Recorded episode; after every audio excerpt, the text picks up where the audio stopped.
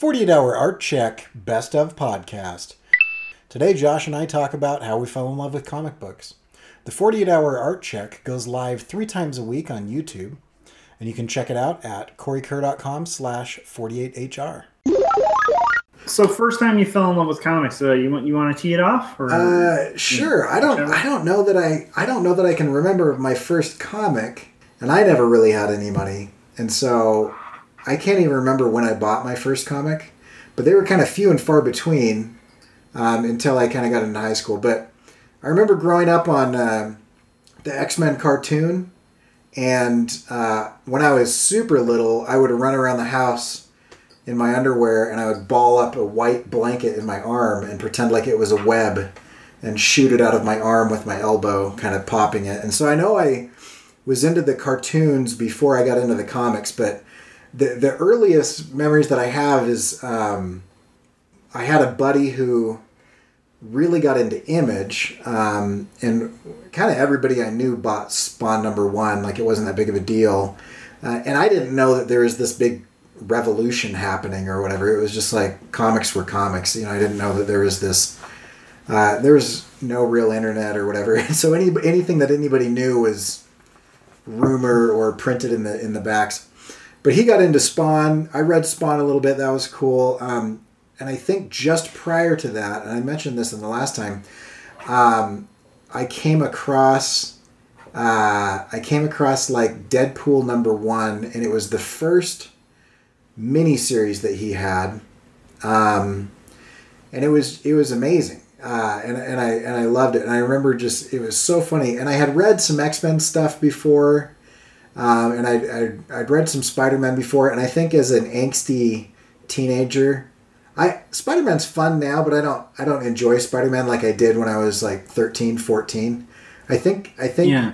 his outlook on life really connected with me as a you know as, as kind of an early teen just you know because he's just downtrodden and nobody takes him seriously and he can't win and but he's like super powerful and anyway it was kind of that um, so it's kind of all mixed into one but then when i came across and, and i also liked that he was kind of uh, sarcastic but then i came across Yeah. spawn and deadpool and they were like um, sardonic almost you know like in their their humor was darker uh, i remember several times i was like oh man that's that's rough and uh, and so i got all my friends into deadpool and then we we also anyway but it was kind of uh, it was kind of few and far between and so I, I don't know that i could really pin down any particular first comic but i know i know it revolved a lot around marvel and and I, as I started reading that that mini series, um,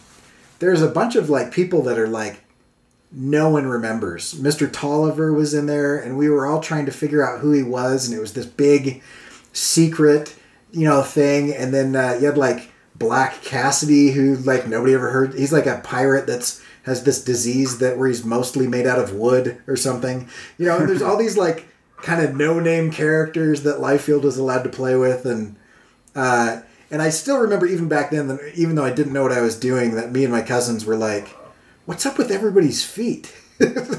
Because there'd be like, there was one of the like the third, second or third book in the miniseries, like this chick had a leg that was like twenty feet long because it was going behind several characters as they were all jumping, and we were like, "What is this?" Anyway, but the storytelling was fun, and it was it was really awesome. So I think that's probably that's probably around the time that I fell in love with it. and It, it has a lot to do with Spawn Yeah. and, and Deadpool, but I, I can't pinpoint a specific comic.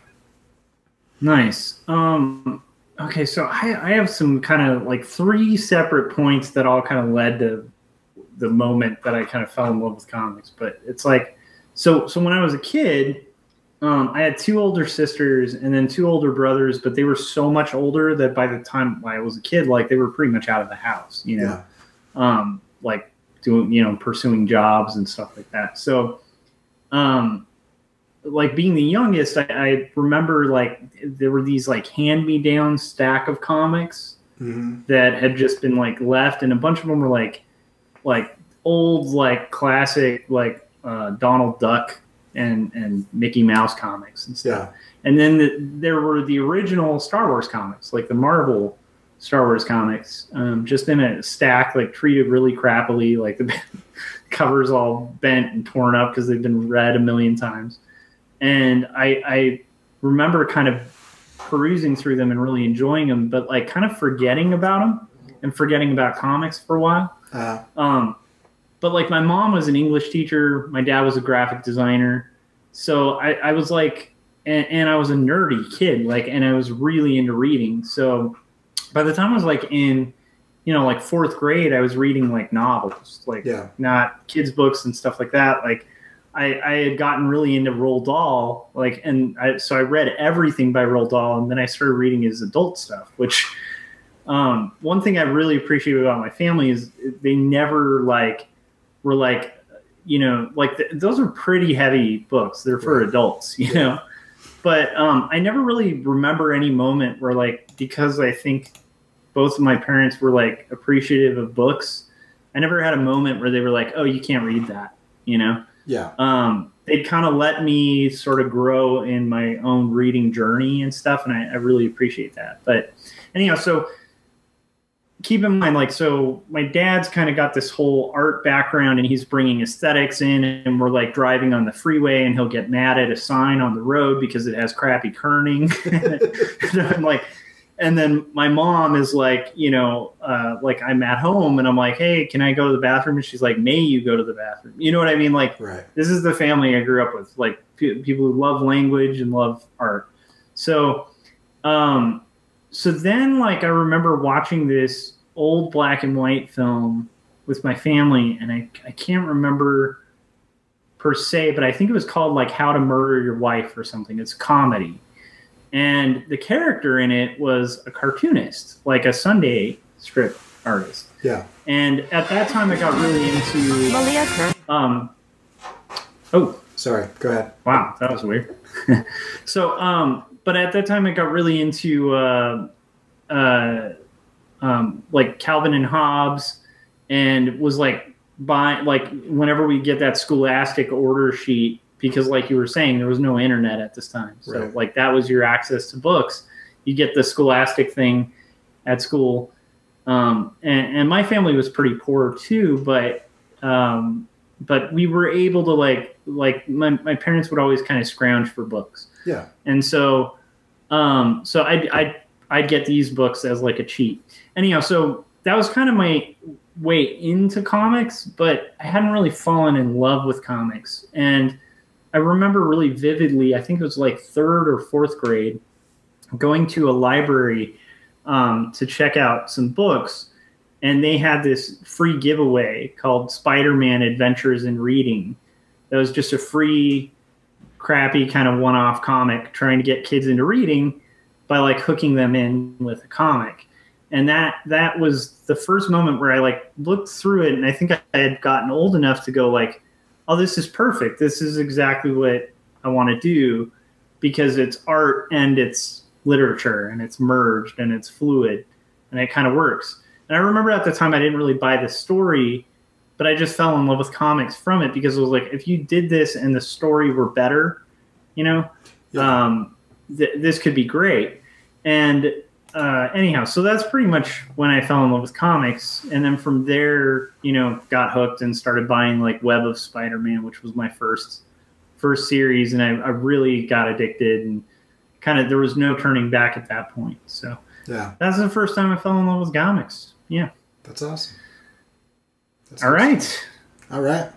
I just remembered several others that I won't talk about, but uh, Michael Turner and Top Cow. That I remember the whole Aspen thing. That was like, oh wow, that was amazing. Anyway, so I think I inadvertently got into indie stuff without knowing it was indie. No, no, and and what's interesting is um, I, I relate a lot to what you're describing too, because when I got to the point of actually like biking to the comic shops, like we talked about last week, Yeah. you know, and like I, I used to volunteer to like stock the um, the back issues just to to get a free comic. So I'd I do because like we weren't super well off, but it was a good way to get a comic, you know.